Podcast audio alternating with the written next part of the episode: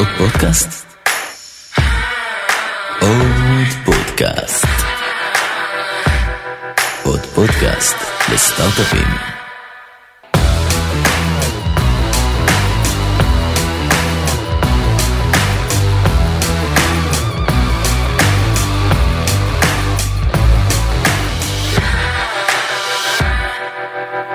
מה שלומך? סבבה. אני חושב שאחד הדברים, קשה קצת להעביר את זה בתוך פודקאסט, אבל אחד הדברים שהכי בולטים כשפוגשים בך, זו איזושהי נוכחות מאוד חזקה, מאוד דומיננטית, איזשהו סנטר מאוד חזק, והדבר הראשון שככה ראיתי בבוקר עוד בקפה, עוד בזה, אמרתי, אוקיי, רואים, רואים שיש פה דמות אה, סמכותית. ואני תוהה לעצמי, אחרי שנים בביזנס, האם זה משהו נרכש או שזה תמיד, תמיד היה ככה? וואו, איזו שאלה.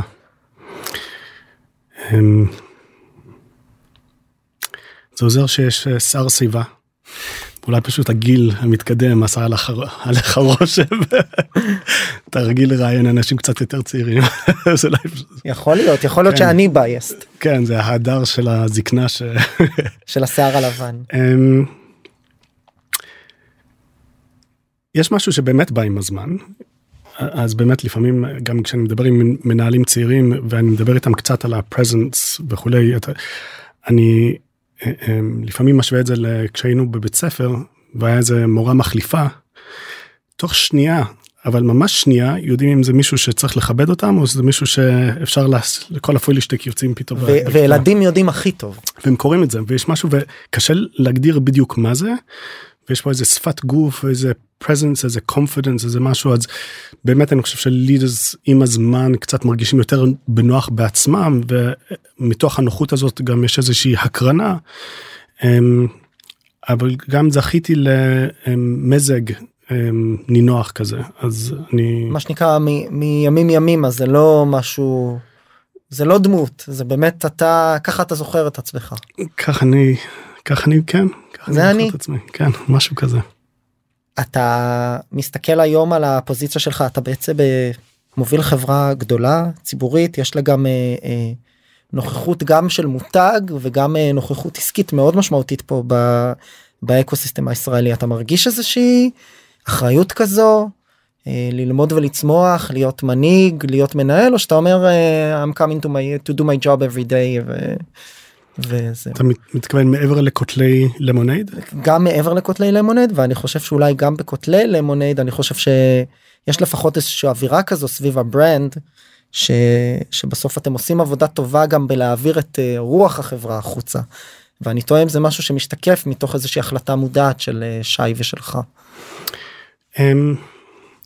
מעבר לכותלי למונייד אנחנו נהיינו יותר קולניים בארץ רק בחודשים האחרונים, במיוחד סביב הרפורמה, מהפכה המשפטית, ו...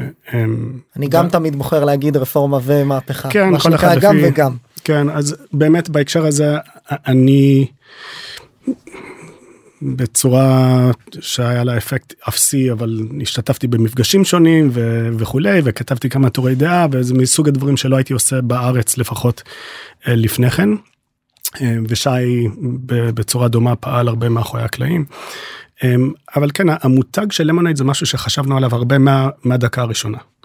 אין הרבה חברות בישראל שניסו לבנות מותג direct to consumer. באמת, על יד אחת אתה סופר את המותגים האלה. ולמונייד אחת החברות שבאמת הצליחה בארצות הברית לייצר איזשהו מותג, עדיין early days, ויש לנו עוד תשעים ותשעה אחוז מהדרך עוד לפנינו, אבל בספקטרום הישראלי אין...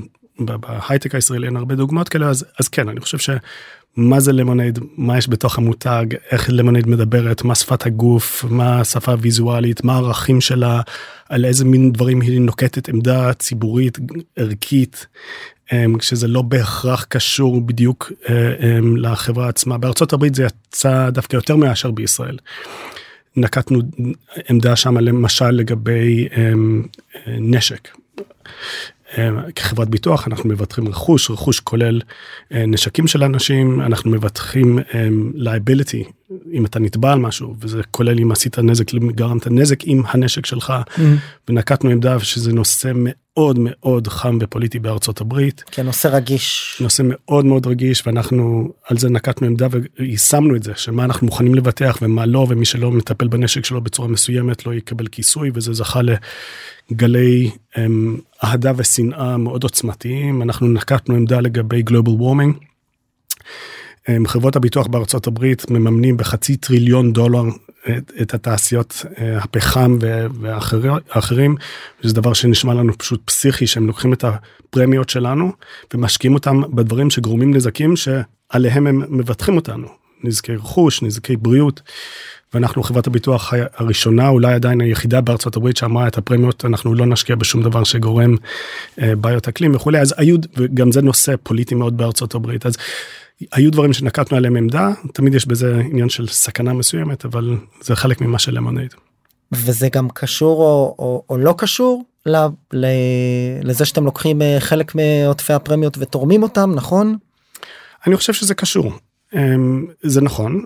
באמת חלק מעודפי הפרמיות, אנחנו, זה אירוע מאוד דרמטי בחברה, Giveback Day, שזה קורה פעם בשנה, וכבר מיליוני דולרים נתרמו לעשרות רבות של צדקות משמעותיות מאוד, שנבחרו על ידי הלקוחות שלנו, וזה אירוע באמת דרמטי בחיי החברה. החברה היא הפסדית, ועדיין תורמת מיליוני דולרים, כי ככה נבנה המודל העסקי.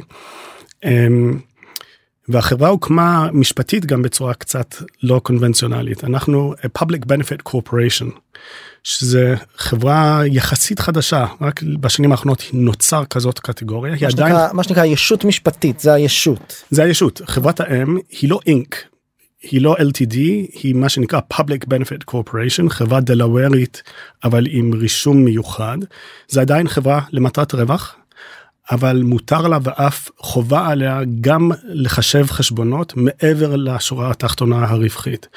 מה שאומר שלמשל העמדות שלקחנו לגבי השקעות או לגבי נשקים או דברים כאלה, יש לנו איזושהי הגנה, אם הים בא איזשהו משקיע ואומר, אתה דופק אותי בתור משקיע, תביעה כזאת לא תצליח במקרה שלנו, כי בשורש החברה... יש לך דאבל בטם ליין כזה. בדיוק ככה. זה נשמע לי קצת כמו אם אתה מכיר את חברה לתועלת הציבור קצת בארץ, שזה כזה חלים עליך גם הכללים של חברה בעם, וגם הכללים של עמותה. כן, אני חושב שזה התרגום של Public Benefit Corporation. אז פה בארץ יש... זה קיים. זה קיים, ואנשים ממליצים לא לעשות את זה, כי אז גם רשם החברות בא אליך, וגם רשם העמותות, זה כאילו יש לך שני רגולטורים.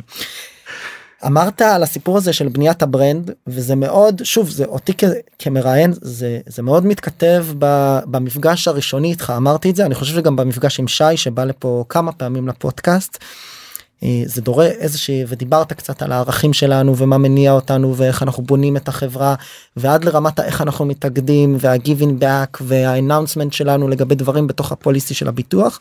אז עוד לפני שנדבר ונדבר על המקרו ועל המיקרו ועל InsurTech, ואני בטוח שנגיד Gen A I לפחות פעמיים בפרק, אני, אני רוצה לשאול, איך בכלל ניגשים ומייצרים תפיסת עולם כל כך הוליסטית, סביב בסוף, בוא, אני בכוונה מוריד דם את דאון, בסוף כאילו מקימים חברה, בוא, זה, יש עוד יזמים שעושים, מגייסים כסף, בונים, ואצלכם נראה שבאתם עם המון אינטנט, כמה השקעתם בזה? לא מעט, וזה חוזר דווקא באמת להערה הראשונה שלך ולמילות הבדיחות על הזקנה שלי, זה חוזר לזה שאנחנו, גם אני וגם שי, ניגשנו ללמונייד אחרי שכבר היינו עשרים שנה יזמים, וזה לא היה הניסיון הראשון שלנו ביזמות. וגם הם, היו לנו כישלונות, כישלונות והצלחות לאורך הדרך, וניגשנו ללמונייד מתוך רצון לייצר משהו קצת שונה, ושהוא יניב תוצאות פיננסיות בוודאי, אבל לא רק. היינו כבר בשנות ה-ארבעים לחיינו, וכבר עשינו לנו לבתינו מספיק, ורצינו שההצלחה הבאה תימדד ב, בכספים, או בפייבק שהוא לא רק כספי. ומשם לביטוח זה לא obvious, איך אתה מגיע לביטוח? אני חושב שלמפרע זה כן obvious, כי ביטוח במהותו זה עזרה לאנשים בעת מצוקה, ואפשר למנות על זה טילי טילים של דברים שלא הבנתי אותם בהתחלה, אני מבין אותם היום יותר טוב, אבל כל המבנה הזה והגיבבק, ואיך לנטרל קונפליקטים בתוך ביטוח, ועבודה בתחילת הדרך, גם עם דן אריאלי, ועם עם פרופסור דניאל כהנמן, ועם אחרים, כדי להבין את הבעיות הביטוחיות, ואיך בונים חברה אחרת. אז הרבה מלאכת מחשבת נכנסה לזה, גם במישור הערכי, מתוך רצון אנוכי, שיהיה לנו איזה דיבידנדים בענף הזה גם כן, וזה גם מתכתב עם משהו קצת יותר רחב, וזה... אני בתחושה שבאופן כללי הרבה יזמים בישראל עושים עוול לעצמם, ולא רק הם, יזמים. אני יושב לפעמים עם הקצונה הבכירה בצה"ל ומספר להם סיפור דומה, הם, שהם לא, לא חושבים מספיק לעומק על הסיפור. ואני חושב שהתפקיד של יזם, התפקיד בהידיעה של יזם או יזמת, זה לספר סיפורים. ובעברית צמד המילים האלה, לספר סיפורים, יש לו הוואי הם, שלילי, אל תספר נכון. סיפורים. קצת קשקשני. כן, מה אתה מספר סיפורים? ואני טוען שלהפך, בטח בתחילת הדרך, אבל לא רק, בטח בתחילת הדרך, הסיפור זה כל מה שיש. אתה מספר למשקיעים, לעובדים שאתה מנסה לגייס, לגיא, למי שאתה פוגש, לעיתונאים. קודם לעצמנו, נכון, ואז לכל אחד אחר. אתה מספר איזה סיפור, היזם במהותו, הוויז'ן, כשאתה תופס את המילה הזאת, ואתה חושב מה זה ויז'ן, זה בעיני מוכחה, אתה צריך לייצר איזשהו ציור, to envision, ויש לך, vision זה ממש מראה שיש לך, שאתה מחזיק אותו איפשהו במוח, על משהו שלא בא לעולם, זה ביצה שלא נולדה, אין את זה היום, כי אם יש את זה היום אתה לא יזם, היזמות זה לקחת את העולם כמות שהוא, ולתאר עולם שונה מהעולם שהוא עכשיו, בתקווה טוב יותר, ואז אני אשאל אותך כל מיני שאלות על איך תביא אותי לשם, ואם אתה מסוגל, אבל לפני שאני אפילו מגיע למקומות האלה, קודם כל, אתה צריך בעיני רוחך איזושהי תמונה של מה זה הדבר הזה, מה זה הדסטיניישן הזה שאתה רוצה לקחת אותי לשם. כן. וככל שאתה חושב על זה בממדים של סיפורת, ו-characters, ו-plot, ו-morality, והתלת ממדיות שבא מסיפור טוב, כך ייטב, כך תוכל פחות להיות... תלוי בכוח הדמיון של השומע. ככל שזה יותר חד וברור וצלול ותלת מימדי אצלך בראש, ככה תוכל להעביר את זה ביתר סט ולחבר אנשים וגופים שונים ומשקיעים ועובדים לתמונת הניצחון ולמקום שאליו אנחנו שואפים להגיע. אינטואיטיבית בבטן אני אומר ברור, אבל בסוף מעטים עושים את זה טוב, ותמיד יש גם את הבדיחה בתוך רצפת הייצור של הסטארט-אפים של ה-early stage, שישראלים ממש גרועים בסטורי טלינג, ונגיד יש עוד בדיחה שאומרת שאמריקאים ממש טובים, מה שנקרא אם אתה רוצה לראיין את האיש מחירות האמריקאי הראשון שלך, תדע ש-you're gonna bullshit you, because that's what they do, מהגן הם מציגים בקלאס את, ה... את מה הם עושים הצגה, על מה הם עושים במשפחה בסוף שבוע, ואצלנו איכשהו הסקילסט הזה, בתוך... המערכת החברתית והתרבותית הישראלית קצת נשכח הצידה, אולי זה כבר שיחה קצת יותר כמעט פילוסופית, אולי בגלל שאנחנו עסוקים יותר בהישרדות היומיומית ובאירועי אתמול שלשום. איך רכשת את זה? מאיפה, מאיפה הבאת את זה? לא רק את החשיבות ואת הנושן של זה, אלא גם את ה, את ה, באמת ראייה התלת מימדית הזו כדי לבנות סיפור סביב חברה, מעבר לשיער הלבן. כן. שים לב שאפילו בשאלה שלך מוטמע בתוך זה איזשהו ציניות כלפי זה. אמרת, כן. אתה פוגש את האמריקאי, כן. you know he's gonna bullshit you. כן. אני, אני כופר בעמדה הזאת. אני חושב שלספר סיפורים במובן החיובי של המילה, זה בכלל לא עניין של bullshit. אסור לשקר למשקיעים, אסור לשקר לעצמך, אסור לשקר לעובדים. ו- אבל גם אסור לנו לעשות הנחות לעצמנו ולהגיד, אה, זה bullshit. זה, זה, זה לא bullshit. אם אין לך חזון, ויז'ן אמיתי ותלת מימדי ועשיר שלאן אתה רוצה לקחת אותי, זה לא אומר שלא תוכל לגייס כסף. תראה לי איזה אלגוריתם טוב, תוכל על בסיס זה לגייס כסף, אבל אתה תגייס בוואליואציה שונה לגמרי, אם אתה יודע להגיד לי לאן אתה יודע לקחת את זה. וסטיב ג'ובס ואחרים הגדולים, the greats, ידעו לספר את זה, זה לא היה בולשט, הם לקחו אותנו לשם. אבל היה להם בתחילת הדרך איזשהו חזון עוצמתי, עם יוהרה, עם המון אה, אה, גדלות מוחין והסתכלות על מה ניתן לעשות אם רק... על התמונה הגדולה. כן, ואם אתה לא יודע לספר את התמונה הגדולה, אם אתה לא יודע לחזות אותה וכו', אז אתה עושה דיסקאונט לעצמך ו- ומזיק לחברה ו- וכו', ואני לא חושב שזה בדיחה, אני חושב שבישראל אנחנו סובלים מזה ורואים את זה היסטורית בוואליואציות של חברות, שיזמים צעירים באים מ-שמונה מאתיים, אתה יודע, זה הקלאסיקה, כן. והם טכנולוגית טובים, כן. והם יודעים גם להראות לך את זה באקסל טוב, אבל בפאורפוינט טוב הם לא יודעים להראות את זה, וחבל. כן, אז, ואני לוקח פה את מה שאמרת, ואני אומר באמת, אני, קודם כל אני כגיא, אני עובר תהליך כזה, בסדר, יכול להיות שאם היית פוגש אותי לפני כמה שנים, הייתי עוד יותר, אמרת, סרקסטי לגבי הסיפור הזה, וככל שהשנים נוקפות, ואולי זה באמת mm-hmm. מתקשר לפתיחת השיחה, אני מבין כמה יש חשיבות לנושא הזה של mm-hmm. סיפור, וכמה המחשבה האינטואיטיבית שלי, ש-it's all bullshit, ו-you mm-hmm. just need to execute, ובוא נסתכל רק תכלס, יש, יש חשיבות לאנרגיה שסיפור מביא לתוך ישות כזו, שהיא חברה לתוך ביזנס, עבור העובדים שמסתכלים עליך, עליכם. אני חושב שזה באמת קשור לנושא הזה שדיברנו עליו בהתחלה, של, ה, של הנוכחות ושל המנהיגות, ואז מפה אני רוצה אולי לקדם את השיחה על הנושא של למונייד ב-early days, וגם היום, כי שי באמת שותפך התראיין פה, בסוף באתם עם ויז'ן, אני אומר אותו במילותיי, אתה תתקן אותי עם סיפור טוב יותר, לשבש תעשייה מאוד מאוד אולד סקול, שקיימת המון המון זמן, עם שחקני לגאסי, שנראה שכמעט בלתי אפשרי לאיים עליהם. אז באים גם עם סיפור טוב, אבל, אבל זה לא מספיק, צריך גם לבוא עם uh, תעוזה, ועם כלים רגולטוריים, היה לנו פה גם שיחה על זה, אגב גם עם uh, גיל, שהיה לשעבר במוצר אצלכם, וצריך גם אקסקיושן, ואת כל הרכיבים האלה צריך לכנס ביחד. תתאר קצת איך, אחרי, אחרי שיש לנו סיפור טוב, עם די אן איי טוב, והוא תלת מימדי, איזה עוד חלקים היה חשוב לכם לראות בתוך הפאזל הזה, לפני שאמרתם, אוקיי, עושים את זה. אנחנו הולכים על, ה, על הראש של התעשייה הענקית הזו. יש לי רגשות מעורבים לגבי השיבוש. אני חושב... disruption, כאילו כן. זה, כן, זה התרגום הקולוקל. אני, אני כן חושב שאנחנו, זה הגון והוגן לתאר אותנו כך, או לפחות לתאר את היוהרה שלנו ככזאת. אבל אני חושב שהסיפור הוא קצת יותר רחב. Um, השיבוש בא איתנו או בלעדינו. העולם הוא זה שמשתנה. וחברות ביטוח שנוצרו במאה ה-שמונה עשרה, במאה ה-שבע עשרה, חלקם ב- עוד לפני כן, הם לא נבנו לעידן שבו אנחנו נמצאים. וזה נכון לגבי תעשייה אחרי תעשייה, רק שחברות הביטוח לא עברו את ה-dislocations ואת השינויים שהרבה תעשיות אחרות כן עברו.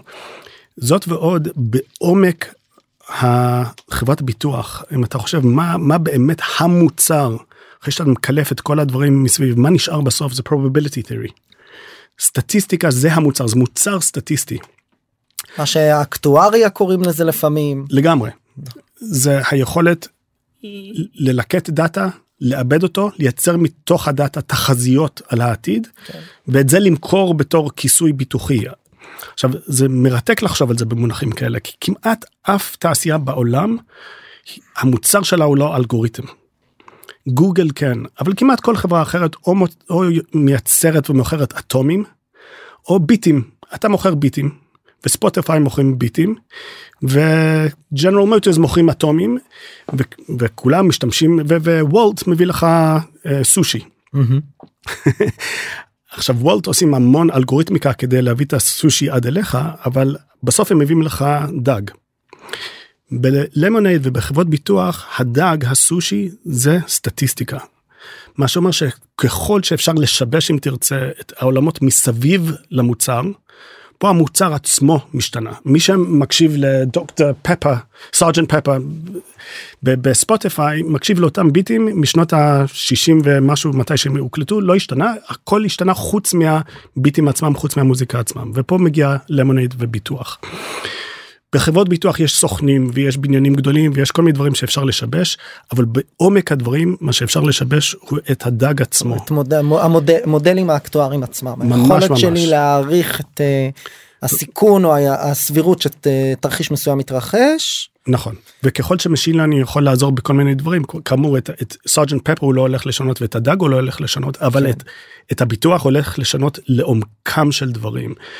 ואת זה אנחנו הבנו די מוקדם, שיש פה שיבוש בכמה מישורים. אחד, אפליקציה שהיא נחמדה, בתוך שלוש שניות משלמת תביעות, ושאתה קונה ביטוח ב-תשעים שניות, ויש מודל עסקי שאפשר לשנות, כי יש Giveback, ואפשר לנטרל קונפליקטים שהם במהותם של הביטוח. מה שנקרא, ניגוד אינטרסים בין החברה לבין לקוחותיה, במובן מסוים. אבל גם את ה-תשעים אחוז של הקרחון שלא רואים אותו, שזה באמת העומק הטכנולוגי, הסטטיסטי, המשין לרנינג, the deep numbers, שמה אולי השיבוש הכי גדול מגיע. שפה כשתיארת את זה, באמת כולנו נתקלנו באיזו סיטואציה שבה היינו צריכים חברת ביטוח, והיינו מגישים תפסים ומקבלים תשובה אחרי כמה חודשים, ולפעמים הולכים לאיזה הליך בוררות או הליך משפטי, ואצלכם, לפחות באזורים שבהם אתם מבטחים, זה באמת מודל, גם מודל חיתום וגם מודל קליים שהוא נעשה בעיקר אונליין, נכון? ומאוד מאוד מהיר גם. זאת אומרת, כן. אפשר לקבל חזרה את התביעה שלך ברגע שפחות או יותר מילאת את הטופס. היו, כן, היו רק סיפורים כאלה.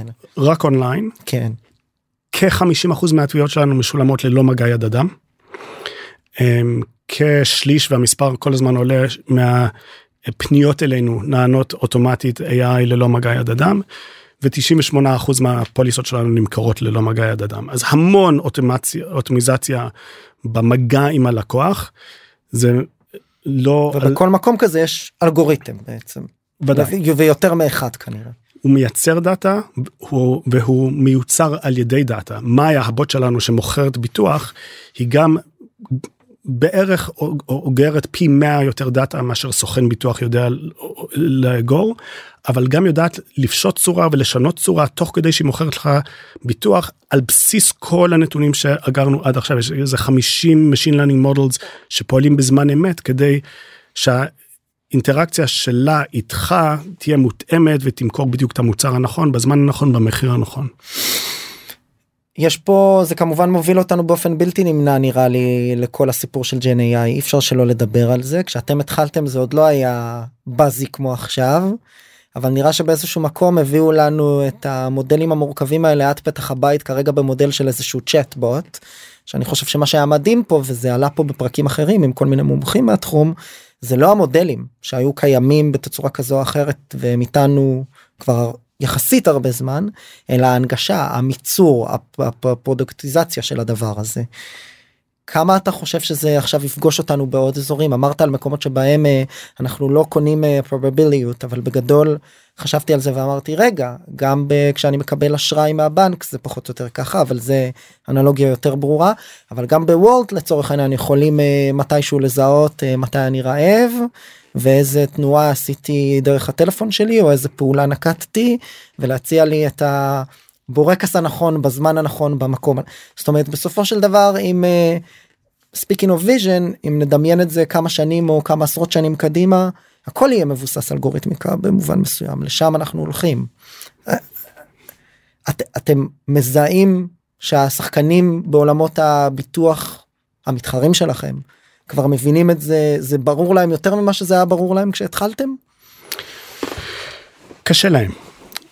הם מובלים על ידי אנשים מאוד רציניים, אני מכיר את חלק מהמנכ"לים של חברות הביטוח הענקיות, אנשים מאוד מאוד מרשימים, שמובילים ארגונים שמוכרים למעלה מ-מאה מיליון דולר בשנה, סליחה, מאה מיליארד. מיליארד. כן, כן, כן, מאה מיליארד דולר בשנה, מאה אלף עובדים, לפעמים מאה מיליון לקוחות, מספרים ענקיים, וחלקם אומרים לי, היה לי מנכ"ל של חברת ביטוח כזאת, שפגש אותי לאיזה ארוחת צהריים, אמר, I prefer your chances to mine.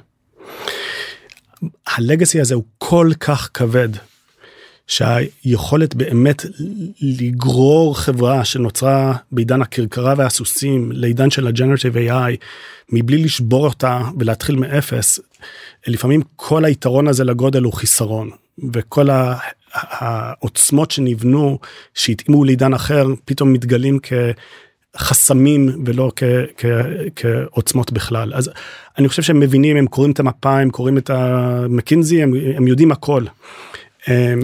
מה שנקרא, הידע אצלם, אבל היישום הוא... פג... ישבתי באחד מהמנכ"לים שבאמת אחת חברות הביטוח הכי גדולות והכי מרשימות בעולם, והוא דיבר איתי על הקשיים, שאין לו תמיכה של המשקיעים, המשקיעים, מי השקיע בחברות ביטוח כאלה? לא אנשים, לא וי סיז, לא חבר'ה שרוצים לראות סיכונים וסיכונים, אלא רוצים חמישה אחוז דיבידנד שנתי. בשנה.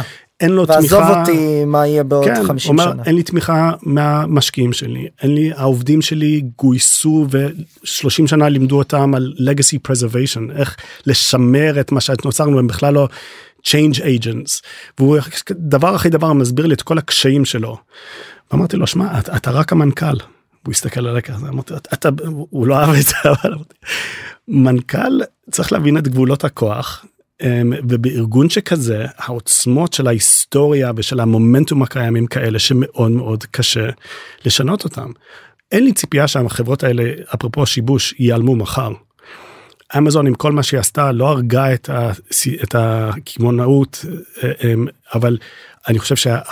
שינוי, איפה, איפה להשקיע את הדולר השולי, ברור שעדיף באמזון מאשר באיזה סופרמרקט, ואני חושב שהאותו דבר יהיה נכון גם בביטוח, החברות האלה לא ייעלמו תוך דור, אבל הם יסבלו מאוד, והקשיים שלהם ילכו ויצברו תאוצה. הכל מתחבר לי, כי כשהתחלנו באמת דיברנו על לידרשיפ, ועל איזשהו ברנד כזה כמעט רוח ספיריט של ברנד שאתה אתה מביא איתך, וגם למונייד מביאה איתה, וקצת נגענו בזה לאורך הפתיחה. ועכשיו אתה גם מדבר על ה, על ה, על התרבות שהיא כזה טיפה, בוא נקרא לזה אנטי חדשנית אולי של חלק מהמתחרים שלכם, זה ביטוי שאני בוחר להשתמש בו.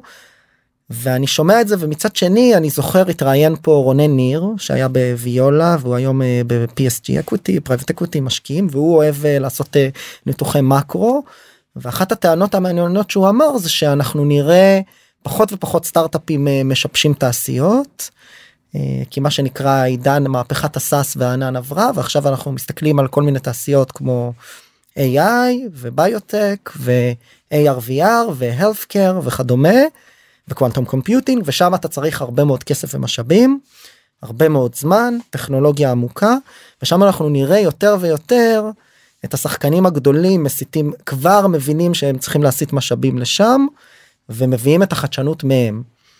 כדוגמה, הנה אנחנו חוזרים ל-Gen איי איי, הבטחתי שנגיד לפחות עשר פעמים בפרק, Open איי איי, והרבה מהמודלים הנפוצים שאנחנו רואים עכשיו, בין אם הם באופן סורס או לא, זה במימון ובתמיכה של החברות מייקרוסופט וגוגל ומה שנקרא השחקניות הגדולות שכולנו רוצים למכור אליהם חברות או לעבוד איתם, הם הביאו את המודלים האלה פנימה. ומצד שני אני שומע אותך אומר, ביטוח זה תחום קצת אחר, יש שם מה שנקרא משתנים זרים חיצוניים ופנימיים, לגאסי ותרבות ואינטרסים של בעלי מניות ומשקיעים שמשפיעים על החדשנות. אצלנו בלמונייד בנינו את זה אחרת, מן הסתם כסטארט-אפ, ואז אני אומר, איך אתה מוודא? הרי בסופו של דבר, סוג של, אני אתן לזה כותרת, יצרתם את הקטגוריה, או הייתם ממובילי הקטגוריה של ה-InsurTech, ועכשיו יש הרבה שחקנים, הנה זה מוביל אותי לשם, איך אתם מוודאים שגם בתוך השוק הזה שהולך ומתחדש בפני עצמו, ויש בו תנועה, אתם באמת נשארים בחזית של החדשנות? שוק הביטוח הוא כל כך גדול, הוא נמדד בטריליונים, בהרבה טריליונים, שההצלחה שלנו לא, לא תלויה בכישלון של אף אחד. זה קצת יוצא דופן. בדרך כלל בסטארט-אפ אתה חייב שמישהו יש אחר... מספיק, יש מספיק לכולם. כן, מישהו אחר צריך להיקשל כדי שאתה תצליח. ואני אומר את זה לעצמי וללמונד כל הזמן. אנחנו נצליח או אנחנו ניקשל, וזה בידינו. ואני לא צריך... ולכן איני לא צרה, לא באינשורטקס אחרים, וגם לא בשחקנים הגדולים, ואני פוגש אותם, וביחסי ידידות איתם, ואני לא צריך להגיד שום דבר רע עליהם, אני גם לא חושב דברים רעים עליהם, כל אחד עם היתרונות והחסרונות שלו, ואני גם לא חושב שהם ייעלמו בן רגע, הם, הם גדולים מספיק, שגם בעוד עשר ובעוד עשרים שנה, ובעוד שלושים שנה, העולם ידע מי זה אליאנס, ומי זה גייקו, וכולי. יכול מאוד להיות שהרווחיות שלהם תהיה פחות אופטימלית, יכול מאוד להיות שחברות כמו למונייד ינגסו, יכול להיות שהמשקיעים קצת יעבירו מקופה אחת לקופה שנייה, אבל זה לא existential risk, הם לא הולכים להיעלם. אני כן חושב אבל שה-Gen איי איי, הנה אני גם הזכרתי את זה, או איי איי באופן יותר רחב, הולך לעשות שינויים שקשה ואסור להמעיט בעוצמות שלהם, ושלחברות ענק יהיה קשה. לא, חלקם יתמודדו עם זה, אבל זה כזה רגע משברי. אני אתן אנלוגיה מעולם הביטוח, אבל אני רוצה להרחיב את הנקודה קצת. בשנות ה-אלף שש מאות ו... העולם הסטטיסטי נולד, Scientific Revolution, פסקל, Law of Large Numbers, באמת אבני היסוד של Probability Theory נוצרו, לפני כן לא ידענו איך לחזות שום דבר, או איך לשים הסתברות על, על אירוע. הביטוח קיים אלפי שנים, אנחנו רואים את זה בפרס העתיקה, ובסין העתיקה, ובמצרים העתיקה, והיו חברות ביטוח, בשנת אלף שש מאות וכשהדברים האלה נתגלו, אף לא אחת מחברות הביטוח שהיה קיימת עד אז, שרדה את הגילוי הזה. Mm. חברות ביטוח חדשות נולדו. Lloyds of London הוא מ-אלף שש מאות ו. אקסה בצרפת היא בת יותר מ-מאתיים שנה. התגלית הזאת של probability theories, שהוא כל כך עוצמתי לעולם הביטוח, היה רגע מכונן בראייה של שלוש מאות שנה, והחברות האלה שאני מזכיר, הם שרדו שלוש מאות שנה, אבל החברות שבאו לפניהם מתו, זה היה כזה great extinction moment. אתה חושב שאנחנו באותו אירוע פיבוטלי עם המודלים?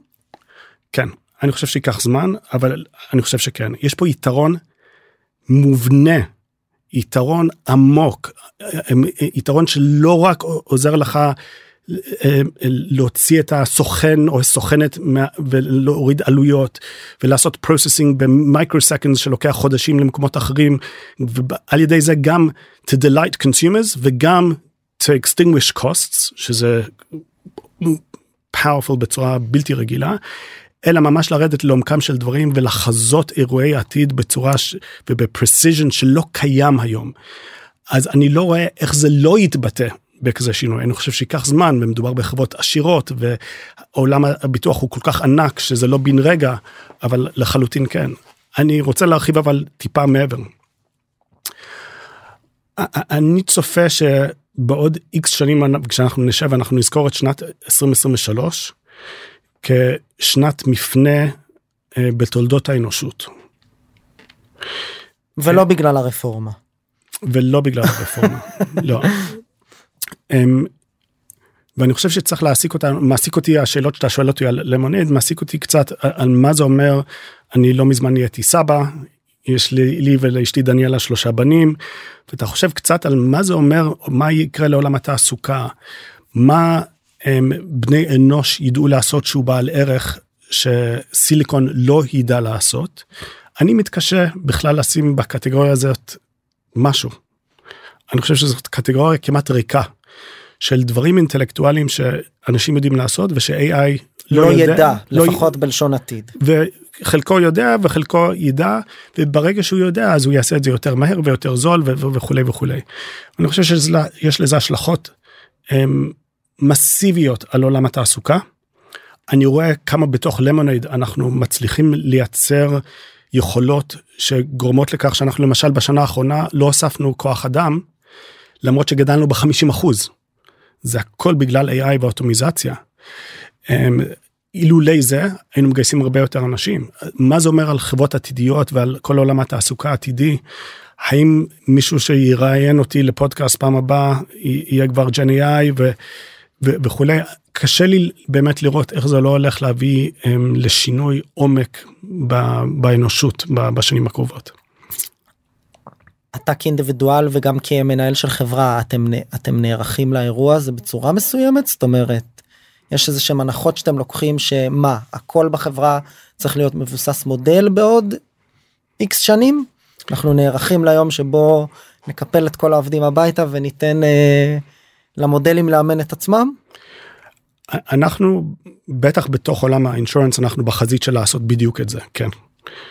אני לא חושב שאנחנו בעתיד הנראה לעין נקפל את העובדים הביתה, אבל אנחנו כן נותנים לכל עובד ועובדת איזשהו סופר סוט, שנותן להם לעשות פי חמש, פי עשר, פי לא יודע כמה, יותר ממה שהם יכלו לעשות אילולי. הטכנולוגיה נותנת כוחות על לעובדים שלנו. אתה מדבר על תהליכי עבודה פנימיים, לאו דווקא על המודל שמחתם. גם וגם. אוקיי. לא, לא, לגמרי גם וגם. כשתביעה מגיעה, אמרתי כבר שכ-חמישים אחוז מהתביעות אצלנו מכניסים תביעה עם הטלפון החכם, לוקחים את האייפון, מסריטים, אתה מדבר, אתה אומר, וואו, גנבו לי, אכלו לי, שתו לי, אתה עונה על כמה שאלות, לוקח תמונה של קבלות אם צריך או דברים כאלה, וסאבמט. ואז האלגוריתם נכנס איתך לדיון, יש לנו איי איי שקוראים לו איי איי ג'ים, כי היה לנו פעם עובד בשם ג'ים, והוא ישאל אותך, אתה, אני צריך פה, אני צריך פה, יש לך דוח מהמשטרה, כל מיני שאלות כאלה, אתה יודע או לא יודע שאתה מתכתב עם איי איי, לא חשוב. בשלב מסוים, איי איי ג'י מקבל החלטה, וואלה, נראה לי אין שום סיבה לעכב את זה, payment is on its way, וממש זה יכול לקרות תוך כמה שניות, אבל הוא גם יכול להגיד, אה, יש פה איזה דגל שעלה לי, אני לא יודע, ואז הוא ישלח את זה לעובד. אבל כשהעובד הזה נכנס לתמונה, יש לו עולה על המסך, הכל. יש להם, הם לא מתחילים מאפס, יש להם את כל הניתוח שה-איי איי עשה, יש להם את הדגל שה-איי איי העלה, והם יכולים להתמקד בדיוק על השאלה הזאת, לשאול או לקבל החלטה שה-איי איי לא היה מוסמך לקבל, ואופס, הם עושים פי עשר בשעה ממה שהם היו עושים אילולי זה, ולזה התכוונתי שזה נותן להם עוצמות וכוחות על. יש גם תהליכי עבודה פנימיים בתוך החברה שאתם היום, בוא נקרא לזה, מאיצים באמצעות אה, מודלים? אין הרבה שלא. כך אנחנו עושים reviews, כך אנחנו עושים customer support, כך אנחנו עושים claims, יותר ויותר בתוך הפיתוח, אנחנו משמשים ב-co-pilot, ו-generative איי איי ל-code writing, בשיווק, כמעט כל אבן שאתה הופך, התשובה היא כן. בוא נדבר קצת על הביזנס. בשמחה. יצאתם, הייתם הראשונים או בין הראשונים, היום כבר יש תחרות, איך אתם מודדים את עצמכם אולי בהשוואה אליהם, ועל מה אתם שמים דגש כרגע, כי בסוף של דבר אמרת גם, למונייד היום גם חברה ציבורית, יותר קל לדבר על המספרים, ולפעמים מפתה, כמעט גם בזווית העיתונאית, גם בזווית הרכילותית, אבל גם בזווית המהותית, להשוות, mm-hmm. ולהגיד אלה, ה-acquisition cost שלהם הוא כזה, והרווחיות היא כזו, וה-lifetime value הוא כזה, ובלמונייד הוא ככה וככה. בטח ובטח כשהייתם one of the first, ואומרים, תראה, זה לא אותו דבר כמו אצל mm-hmm. התחרות. איך אתם מסתכלים על זה? על מה, מה המיין מטריקס שאתם רוצים להימדד לפיהם? ועל מה אתם שמים דגש ואיפה האתגרים? בשנה, שנתיים האחרונות, אחד האתגרים, האתגרים הכי משמעותיים בשבילנו הוא דווקא האינפלציה. בארצות הברית, ו-תשעים ומשהו אחוז מהפוליסות שלנו נמכרות בארצות הברית. בכל מדינה אנחנו צריכים לקבל אישור רגולטורי, וזה לא בממשל הפדרלי, זה כל מדינה, כדי לשנות מחירים. ויש מדינות שנותנות יותר מהר, ויותר ביד רחבה, ויש כאלה שפחות. עכשיו, בוא נתחיל עם זה, שכשאני מוכר לך ביטוח לבית, אז אני, אם האלגוריתמיקה שלי היא פרפקט, אז אני יודע, אני לא יודע בדיוק על גיא, אבל אם יש לי מיליון גייז, ויש לנו כבר יותר ממיליון גייז, אני יודע לחזות בממוצע, כמה גיא יעלה לי, ואז אני אקווה ממנו קצת יותר מזה, ואז אני רווחי. אממה, שאם פתאום אני קובע לך מחיר מאה שקל, לבטח משהו אצלך, על בסיס זה של לקנות חדש כזה, עולה שבעים שקל, וזה עכשיו פוליסה של שנה, ובתוך השנה הזאת, ה-שבעים שקל עלו, ועכשיו זה עומד על תשעים שקל, אינפלציה. אינפלציה, אז פתאום מה שאני גביתי ממך בתחילת השנה, עכשיו זול. הוא לא מספיק כדי לחפות כן. על התביעה כשהיא תגיע. כן. אם כשאתה הולך לחדש את הפוליסה אחרי שנה, נבצר ממני על ידי הרגולטור מלח... מלהעלות את המחירים בהתאמה לאינפלציה, אז אני בכלל נדפק. כי זה לא רק עניין של אותה שנה, אלא פתאום אני עכשיו שנים מספר, נתקע עם מחיר שהוא היה מדויק מאוד, מדויק להפליג, כשקבעתי אותו, אבל האינפלציה דפק אותי, ואפילו שאני יודע... כי ה-איי איי וכו' עוזר לי לדעת כמה אני אמור לגבות ממך, אם הרגולטור מונע ממני לגבות את זה, אז זה, זה בעיה. האינפלציה בארצות הברית גהתה, הייתה מאוד משמעותית, הגיעה לתשעה אחוזים וקצת יותר, אבל בתוך קטגוריות שאכפת לנו מהם, שזה רכבים ובתים, היא האמירה עד עשרים אחוז ויותר. אז זה פוגע בנו מאוד ברווחיות, זה בעיה שהיא כלל חובקת את כל התעשייה, יש נחמה פורטה בזה שזה לא, לא אנחנו לבד, אבל זה פוגע בנו, זה, זה פוגם בתוצאות הפיננסיות שלנו, הגל הזה יעבור, האינפלציה יורדת, היא עכשיו על סביב השלושה אחוז, הרגולטורים סוף סוף משחררים קצת, אז יש פה איזשהו גל שבא וזקני העדה יודעים ומזכירים נשכחות, והיו כבר בגלים האלה, אבל בשנתיים האחרונות אנחנו סובלים מזה לא מעט. ביחד עם זה אנחנו רואים את האפקט האקלים המאוד משמעותי בכל העולם, אבל בטח בארצות הברית, שריפות, הוריקנים וכיוצא באלה, שגם הם המודלים חזו אותם בצורה כזאת או אחרת, בקטגוריות מסוימות כמו הוריקנים דווקא המודלים שלנו דייקו מאוד, גשמים גרמו לנזקים שלא צפינו, אז בשני המקומות האלה אנחנו סובלים, זה דבר, נושא אחד, פשוט עלות התביעות. הדבר השני שמאוד מעסיק אותנו זה לגדול. בביטוח scale matters, ובחברות טכנולוגיה scale matters. יש לנו, אנחנו חברת טכנולוגיה, אנחנו רואים את עצמנו ככזאת, אנחנו משקיעים המון בלבנות את כל מערך הטכנולוגי מאלף עד תף, vertically integrated, מהאפליקציה עד העומק שדיברנו עליו לפני כן, וה-machine learning וה-depths of prediction, הכל נבנה in-house, ואם היינו מוכרים פי עשר יותר פוליסות היום, העלויות שלנו האלה לא היו עולות. כן.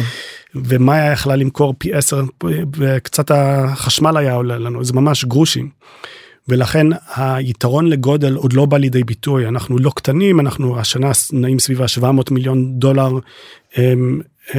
אבל אנחנו צריכים להכפיל ולשלש ולרבע את המספרים האלה, כי כשמסתכלים על האפשנסי, המחנה שלנו לא מספיק גדול, המונה הוא בסדר, עכשיו צריך להכפיל ולשלש את המונה, ואז הכל יסתדר. ובהקשר הזה, אני שומע אותך, וזה מאוד מתחבר לי לעשרות שיחות, אם לא מאות, שעשיתי גם בפודקאסט הזה, וגם אוף רקורד. אנחנו לא אוף רקורד? אנחנו, אה, כן, עוד לא, אפשר להתחיל.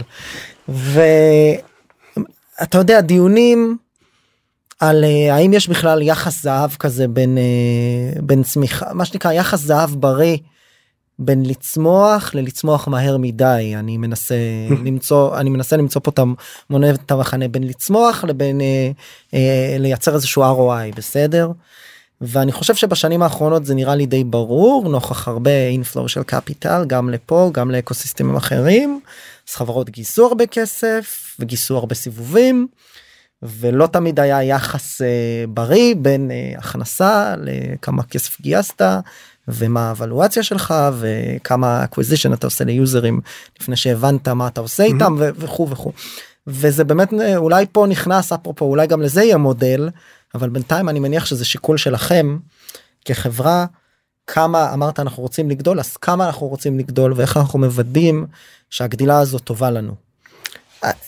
יש קווים מנחים, או איזשהו רציונל שלכם סביב האירוע הזה? לגמרי. סליחה. לגמרי. אני אקדים ואומר שאני חושב שחברות סטארט-אפ מייצרות ערך על ידי זה שהם עושים כמה שפחות פיבוטים. זה על ידי זה שאתה עושה קומפאונדינג לווקטור מסוים, והקומפאונדינג הוא זה שבסוף מייצר את הבידול משחקנים אחרים, וכל פעם שאתה לוקח איזה, שם איזה ברקס ומשנה כיוון, יש לזה מחיר כבד מאוד, ולא תמיד שמים לב למחיר הזה. היה מאוד נחמד לראות כשעשינו את ה-I P O וחזרתי, עשיתי את סבב המשקיעים, וחלקם היו משקיעים שפגשנו בתחילת הדרך, ולי כבר לא היה את הפרזנטציה שהראיתי להם חמש שנים לפני כן, אבל להם היה, והם הוציאו את זה והראו לי, וזה היה מדהים לראות כמה, ועזר לנו מאוד בתהליך הזה להראות כמה אנחנו עמדנו במה שאמרנו, וכמה הסיפור לא השתנה, הוא נבנה, הוא נהיה יותר עשיר, יש בו יותר דאטה וכו' וכו', אבל לא היה פה איזה נקודת מפנה ששברנו ימינה, שברנו שמאלה. מה שכן עשינו זה העצנו או העטנו קצת את קצב הגידול לאורך הזמן. אני חושב שזה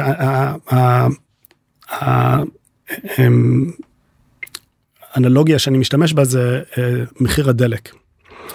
אז כשמחירי הדלק מאוד זולים, אז אתה אומר, אני אסע כמה שיותר מהר, מה אכפת לי כמה דלק זה שורף.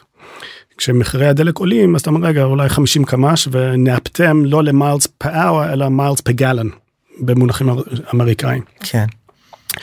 ואין ספק, מחיר הכסף אצלנו עלה פי עשר. המניה שלנו ירדה מאי שם במאה ו, להיום שלוש עשרה ו, מה שאומר שהעלות הכסף שלנו עלה פי עשר. לשמחתי, אנחנו לא צריכים לגייס כסף.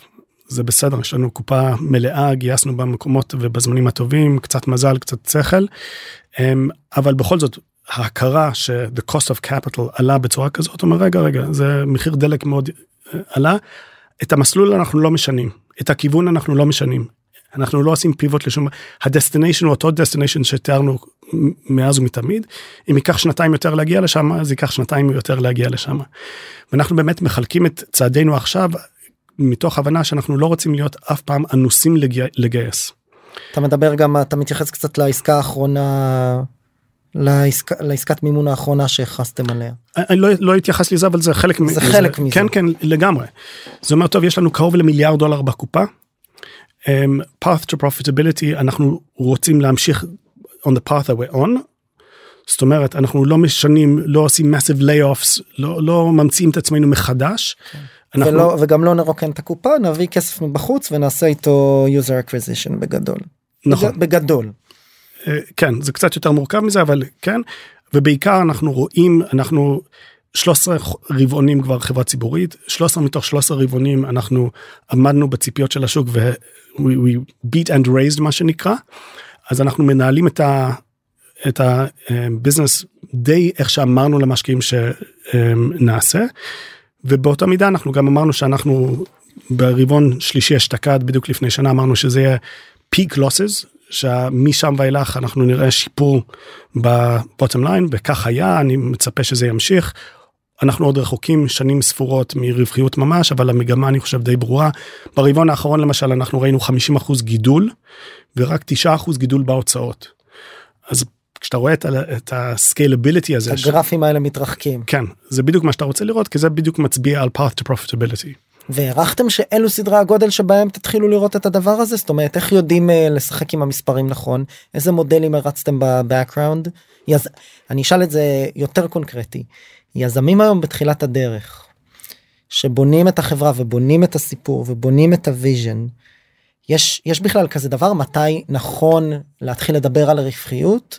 זו שאלה חצי פילוסופית, אבל היא מאוד פרקטית, כי בסוף אני חושב שהיא נוגעת הרבה פעמים באנשים שמסתכלים בחוץ על הביזנס ואומרים, טוב, זה כאילו, אני לא רוצה להגיד שמות של ברנדים אחרים, שאולי זה יותר negative perception, אבל זה מה שנקרא, הם צומחים וצומחים, ובסוף... כן, אין, אין ממש. אין, אין ממש, כן. אני אגיד שני דברים בהקשר הזה. אחד, אני חושב שזה חוזר לסיפור. איזה מין חברה אתה רוצה לבנות? אילון מאסק בנה את טסלה, טסלה הגיעה לרווחיות כשהיא מכרה שלושים ושתיים מיליארד דולר, והיא הייתה בת שבע עשרה שנה. כן. ספוטיפיי הגיעה לרווחיות בשנה שלוש עשרה שלה, כשהמחירות שלה היו כבר תשעה מיליארד. אמזון לקח לה ארבע וחצי שנים, סליחה, שבע שנים להגיע לרווחיות, ארבע וחצי מיליארד דולר במחירות, וכן הלאה וכן הלאה. כן. אני חושב שאנחנו במתווה...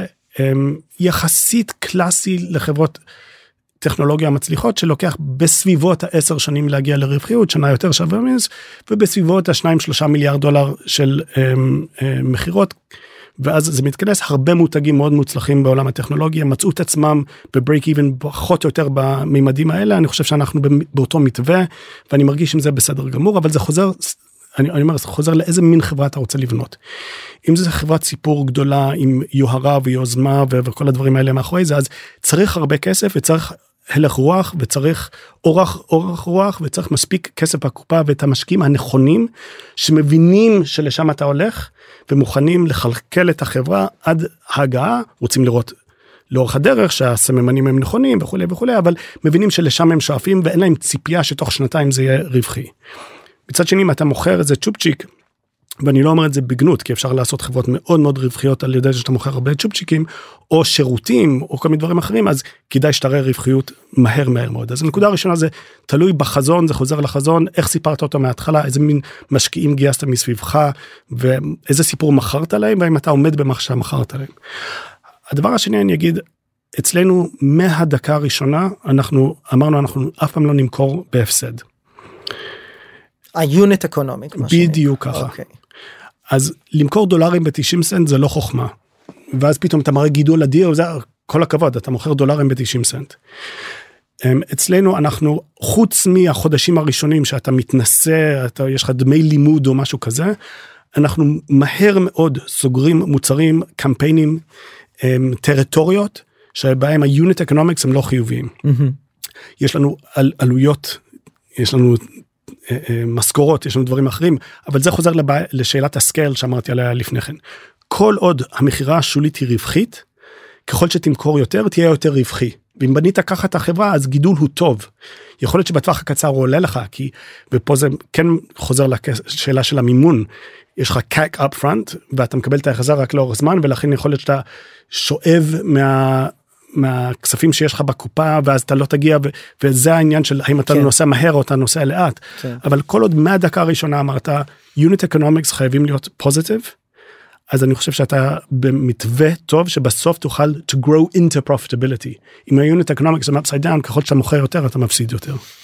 אני שומע אותך ואני אומר, באמת זה עושה איזשהו סדר בראש, אני חושב, ליזמת ויזם שרוצים עכשיו להקים משהו, נמצאים בשלבי צמיחה מוקדמים, ואומרים, אוקיי, איך אני מסדר לעצמי את המשקלים באלגוריתם הפנימי שלי, על מה אני שם את יעבי ואיפה אני שם את המאמצים, ואתה אומר, אם אנחנו מספרים סיפור נכון, ואנחנו רוצים לגדול ולהיות גדולים, אז ה-path to profitability יכול לחכות גם קצת, כל עוד שיש לנו unit economic חיובי, אנחנו יכולים לגדול, ואני חושב שבאמת כשמסתכלים, ונתת פה דוגמאות טובות על הרבה חברות טכנולוגיה, גם ישראליות וגם גלובליות, ככה היה המצב, אז, אז, אז גם למדתי, וגם עשית לי סדר, ואני חושב שזה גם עשית סדר להרבה אנשים אחרים. בתחילת הדרך, באמת באתם ודיברנו על הוויז'ן הזה, של, אמרת, אתה לא אוהב את המילה הזו, אבל אני בכל זאת לשבש mm-hmm. תעשייה ישנה ו, וותיקה כמו ביטוח, אני אגיד עוד משהו על זה, וגם על זה קצת רמזנו תוך כדי הפרק, מה שנקרא ביטוח זה לא סייבר. אנחנו לא ידועים כישראלים, מה שנקרא לא הרבה ישראלים, אולי אחריכם ויחד איתכם כן זה התחיל לקרות, אבל עד אז לא הרבה ישראלים הקימו, הקימו חברות בעולמות של טכנולוגיה לביטוח, בטח לא בסקל הזה, וזה מוביל אותי לנקודה קצת אחרת, כי בסוף אי אפשר שלא לדבר על הרפורמה או להפיכה ועל המצב, אני הייתי לפני כמה ימים בהרצאה שאני העברתי באיזשהו אבי יזמות בעמק חפר, אני בדרך כלל משתדל לצאת מתל אביב, וכמובן ששאלו אותי, אף פעם לא היו שואלים אותי על פוליטיקה, ועכשיו בכל הרצאה כשאני בא לדבר על how to raise money, אז השאלה הראשונה ששואלים זה האם המצב משפיע, ונתתי שם איזושהי תשובה ארוכה, והחלק שנתתי שאני הכי מתחבר אליו, אבל זה לא חוכמה כי זו תשובה שלי, זה שכשאנחנו מדברים על הרפורמה או על ההפיכה, יש, יש את הדברים שאנחנו לא מדברים עליהם. The eyes are on the ball של, ה, של מה שקורה, האם זה ועדת שופטים או עילת סבירות, לא חשוב. ואנחנו לא מדברים על תנועות עומק בתוך האקוסיסטם המקומי, ואולי גם הגלובלי, ואיפה ישראל אה, אה, פוגשת או לא פוגשת את אה, מה קורה בסביבת החדשנות הגלובלית.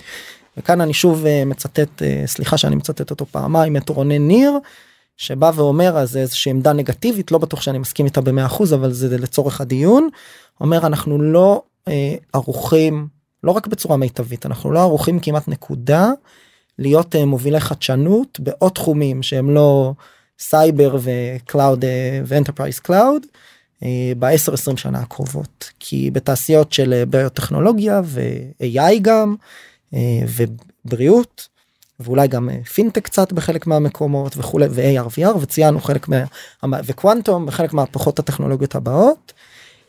יש כל מיני דברים נסיבתיים שעבדו לנו בסייבר, למשל כוח אדם מהיחידות הטכנולוגיות, שאנחנו מכשירים פה במסות, שהוא לא מותאם והוא לא בטופ של התעשיות האלה.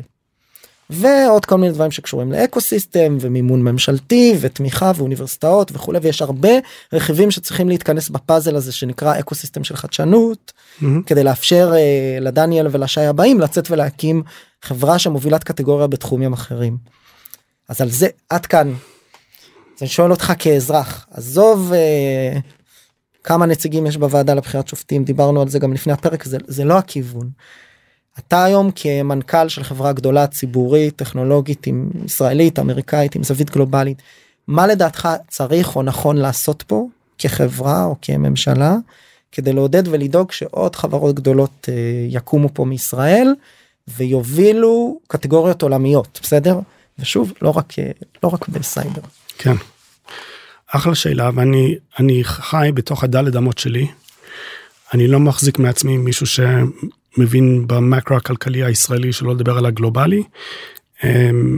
אני גם לא, לא פוגש בהמון יזמים מתחומים שונים, ולכן לא יודע לדברר את הקשיים שלהם, אז אני רוצה, אני אנסה לענות, אבל... עם הדיסקליימר. עם הדיסקליימר הזה, כן. הנטייה שלי היא לחשוב שאנחנו לא צריכים הרבה עזרה מהממשלה. אוניברסיטאות צריכות לעשות deep research, אם זה דברים כמו quantum או דברים כאלה, אני חושב שזה קורה בישראל. הייתי אומר את אותו דבר על ביוטק, שאני חושב שזה תחום פסיכי ביכולות שלו ממש מרתק, אני חושב שישראל במקום טוב, ממה שאני מכיר, במקום טוב, ומשקיעים בזה, יצא לי גם קצת להשקיע בזה, אני, אני חושב שיש לנו יכולות פה, אמ, ישראל בגלל שהיא מדינה קטנה, אנחנו גם עם הסתכלות גלובלית טובה, כל מי שאתה פוגש היה שנה בסטנפורד, או שנה ב... לא משנה איפה, בלונדון, או שם, יש לנו הסתכלות גלובלית של האחרים, אין, אתה הולך לצרפתים, הם הרבה יותר צרפתים מאשר הישראלים עם ישראלים, כולם עשו שלוש שנים פוסט-דוק בפה, הלכו לאוסטן לשנתיים, או היו בוואלי וכו' וכו', ולכן העולם בראייה ישראלית הוא עולם קטן, ואם אין לך פה משהו, אז אתה יודע לשתף פעולה עם מישהו שלא פה, אני חושב שלנו יש באמת את העוצמות האלה שלא מדאיגות אותי ביתר שאת. אני קצת מודאג בחודשים האחרונים, מאובדן אמון של יזמים בישראל. כתבתי איזה תודה על זה גם, שאני חושב שזה, זה הזעקת אמת, זה זעקת אמת ולכן זה הזעקת אמת, והרבה מהדברים שאני שומע בשיח בתוך עולם ההייטקיסטי, ולא רק, על ירידה מהארץ, על להוציאות דרכונים, על כל מיני דברים בסגנון הזה, מדהיגים אותי. פלן בי כזה. פלן בי, כי בסוף ההייטק הישראלי הוא עמיד, אבל רק במידה מסוימת. אם אתה חושב כמה אנשי פיתוח יש, וכמה זה, וכמה יזמים יש, ומתוך כמה יזמים, כמה יזמים מוצלחים יש, שבאמת מביאים המון תעסוקה ואת המיליארדים לכלכלה, אתה מגיע למספרים קטנים. נכון. ואם אנחנו נאבד... והחברה האלה הם גם מה שקוראים לזה הניידים. הניידות שם, זה יותר מניידים. כוח המשיכה לחול הוא משהו שאתה צריך לעמוד בפניו. כשהגענו לעשות את ה-B-Round שלנו עם General Catalyst, הנושא שלהם היה מתי אתה עובר לניו יורק. ואני עמדתי לפני השותפים שלהם בניו יורק, והתמודדתי עם זה, כי לא רציתי לעבור לניו יורק. כבר פעמיים ירדתי מארץ ועברתי לקליפורניה, לא רציתי בשלישית. אמרתי להם, is my English not good enough, do you find spelling mistakes, כל מיני דברים כאלה. וצלחנו את זה, אבל כוח המשיכה הוא אינסופי, ולכן לא זו בלבד ש... קל ליזמים לעבור לחול, אלא אלה שנשארים פה, נשארים פה מתוך איזושהי ציונות, אידיאולוגיה, קשר לארץ, שברגע שהוא נהיה יותר רופא, רפא, רופף, רופף, תודה, זה מדאיג אותי. ואני שומע את הדברים האלה, אני יליד לונדון, אני ואשתי עלינו ארצה, שירתתי בצבא כמתנדב בגולני, חייל בודד, באנו מאיזושהי אידיאולוגיה שהביאה אותנו לפה, ולמצוא אנשים צברים שגדלו פה, ונהנו מכל הטוב פה, אבל שרואים את הדברים כל כך אחרת, ומדברים על אם זה קורה אז אני לא פה, זה משהו שהוא מדאיג, ברמה גם הערכית הוא, הוא קשה לי, אבל ברמה אפילו פשוט הפרגמטית, ששואל אותי מה מאיים על ההייטק הישראלי, על עתידו, זה מאיים. אני הייתי השבוע בפגישה, עם גוף גדול מאוד, שמה שנקרא עוסק בניהול עושר, העין, wealth management, של הרבה מאוד אנשים וגופים עמידים, והוא אמר, ב-חמש עשרה שנה, אני חמש עשרה שנים בפוזיציה בערך, לא קיבלתי כל כך הרבה פניות מלקוחות חדשים שרוצים להעביר את הכסף שלהם לחול, כמו שקיבלתי בשנה הזו לאורך כל הקריירה שלי, וגם הלוקיישן הפנימי, שזה אנחנו עוד לא רואים, אז יש חבר'ה שבאים לנהל את הכסף, שכבר מנהלים אצלי את הכסף, אז את כמה מיליוני או עשרות מיליוני דולרים שלהם או יותר, הם עושים אלוקציה של שמונים תשעים אחוז מהכסף באופן גורף מחוץ לישראל, אם פעם זה היה חמישים חמישים או ארבעים שישים, אז זה היה לא נעים לשמוע, ואני חושב שבסוף אנחנו כאזרחים, אתה יודע, בסוף אני שואל את עצמי הרבה פעמים, אני בסוף דיוט, בהי, אני אזרח פשוט, אני חושב שהרבה גם מאזינים לזה, וכולנו בסוף, ואז בסוף נשאלת השאלה, מה אפשר לעשות? הרי זה לא, אני לא חושב שרובנו נרוץ לפוליטיקה, ואני לא חושב שרוב האנשים גם באמת עכשיו קמים והולכים. יש איזושהי דרך לנסות להשפיע באופן פוזיטיבי על, על הסיטואציה, על מה שקורה, לתרום בחלקת האדמה הקטנה שלנו. אתה כתבת קצת, דיברת, אתה קצת מדבר על זה?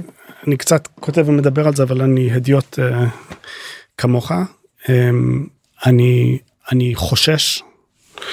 אנשים עושים המון דברים. תשמע, אנשים ברחובות, זה מדהים לראות. אין פה...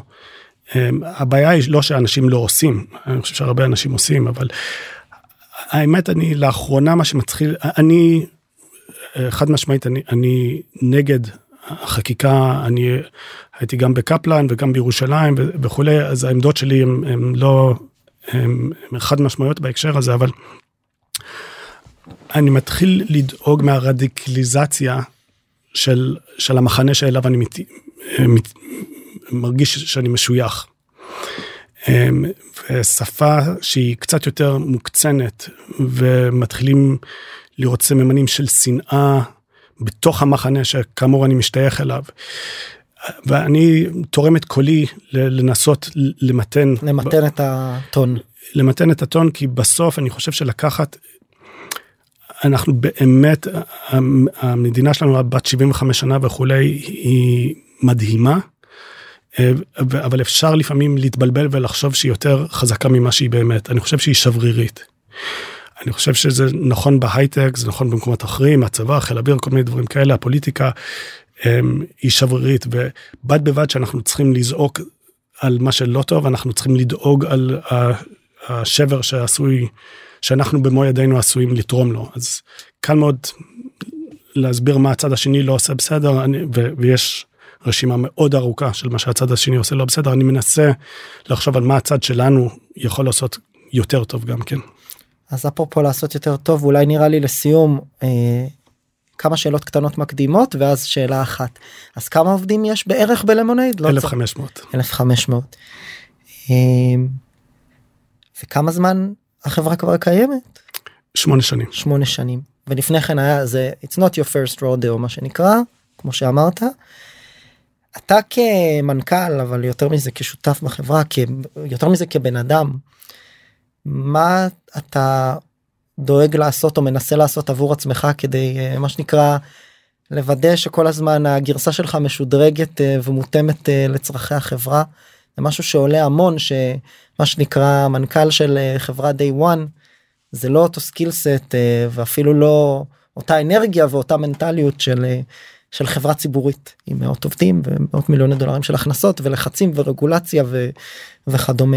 יש דברים שאתה עושה שאתה אומר אני לעצמי כדניאל עם המשפחה או בעולמות הרוח לא רואים רק מי שרואה את הוידאו רואה את... או בדעת או כדי לוודא שאני דואג לעצמי ושומר על עצמי. אני מנסה שכן. כן, אז גם בעולמות אני בשבילי, בראש ובראשונה זה, זה המשפחה. דניאלה ואני חגגנו שלושים שנה לא מזמן, אני בזוגיות מדהימה עם אישה נהדרת, שכל דקה שאני יכול לבלות איתה, אני רוצה לבלות איתה. יש לנו שלושה ילדים שמכניסים אינסוף של אושר ועונג, ואושר בעין, ובאלף, ובכל... לא, כן. אושר בעין, האושר הם אמורים לקחת. זה מכניס לי המון, זה נותן לי המון המון כוחות, וזה בראש ובראשונה, נהייתי סבא לא מזמן. סל טוב. תודה, תודה, שזה פשוט מדהים לי. אז זה, אני מנסה לפנות זמן למשפחה, אין ספק. אני מנסה לשמור על כושר, וזה מוסיף, אני מנסה לעשות קצת מדיטציה, וזה מוסיף. אני קורא, ומנסה לשמור על סקרנות, ונתברכתי לא רק בשותף מדהים בשי, אלא באמת בצוות סביבי של חבר'ה הכי מוכשרים שאני עבדתי איתם, ואני שלושים שנה בהייטק, באמת חבר'ה מדהימים שאת חלקם אתה מכיר, וזה מוריד ממני המון. אני באמת מרגיש אם אני מחר נעלם מלמונייד, לא ירגישו בזה כמעט. פה ושם יש לי איזו תרומה, אבל לא באמת, זה, זה, זה מובל ביום יום על ידי האנשים הכי מוכשרים, ששולטים ביד רמה על, על המקומות שהם אמונים עליהם, וזה מוריד ממני נטל אדיר, ונותן לי ליהנות מהחיים, במטבעות השונים האלה. אז משפחה מלא. וילדים, ולהיות סבא לאחרונה, אז מזל טוב, ואמרת ספורט וקצת מדיטציה, ואתה לא אמרת את זה, אבל אני אומר להקיף את עצמך באנשים טובים, אני אגיד, הרבה אנשים אומרים להקיף את עצמנו באנשים שחכמים מאיתנו ומוכשרים מאיתנו, יש איזה מערכת אמונות או הרגלים שאימצת לעצמך לאורך זמן, שאתה אומר, הניסיון המעשי מהחיים, מהחברה, הוכיח ש... לא יודע, עבודה קשה משתלם, לנוח בשבת, משת... סתם זרקתי, לקום בבוקר ולעשות את המדיטציה שלי. אני... אני, אני נזהר מהולמרק קארדס כאלה. עבורך, כמובן. במציאות הסובייקטיבית שלך. אוקיי, יופי, טוב שאתה אומר את זה.